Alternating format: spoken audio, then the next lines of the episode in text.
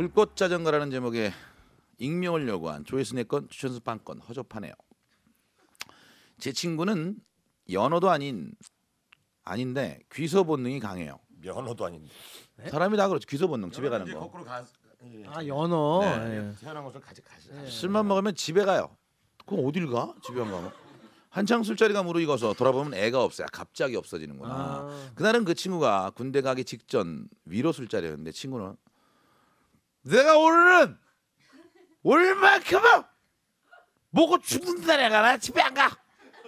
선언했지만 여러 번 그 친구의 기소 본능을 경험한 친구들은 야야 쟤 잡아 지갑이랑 핸드폰 빼서 빨리 아 빼서 못 가게 붙잡아두고 흐드러지게 술판을 벌렸더랬죠. 그런데 또 한참을 마시다 보니 그 친구가 없어진 거예요.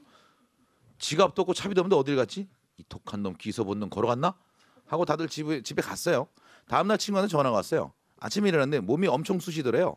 그냥 술을 많이 먹어서 그랬나 했던데 했는데 경비실에서 인터폰이 오더래요. 학생, 이 자전거 버려도 돼? 자전거? 생각해보니 길에서 자전거 하나 주워 탄 기억이 나더래요.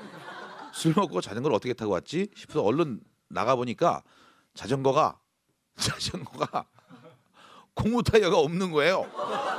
쇠 바퀴만 덜렁 있는 자전거를 보며 경비 씨가 어 학생 대단했어. 아 불꽃을 튀기면서 자전거 타고 오는데 어우 난 서커스 다닌 줄 알았어. 어 불꽃을 팍팍 튀기면서 학생이 막 오는 거야. 어 나는 서커스 다닌 줄 알았어. 오 정말 멋지더라고. 이거 버려도 돼? 그래 막 아파트 경비 아저씨가 나와 나와서 구경하고 한참을 웃었다고 하네요.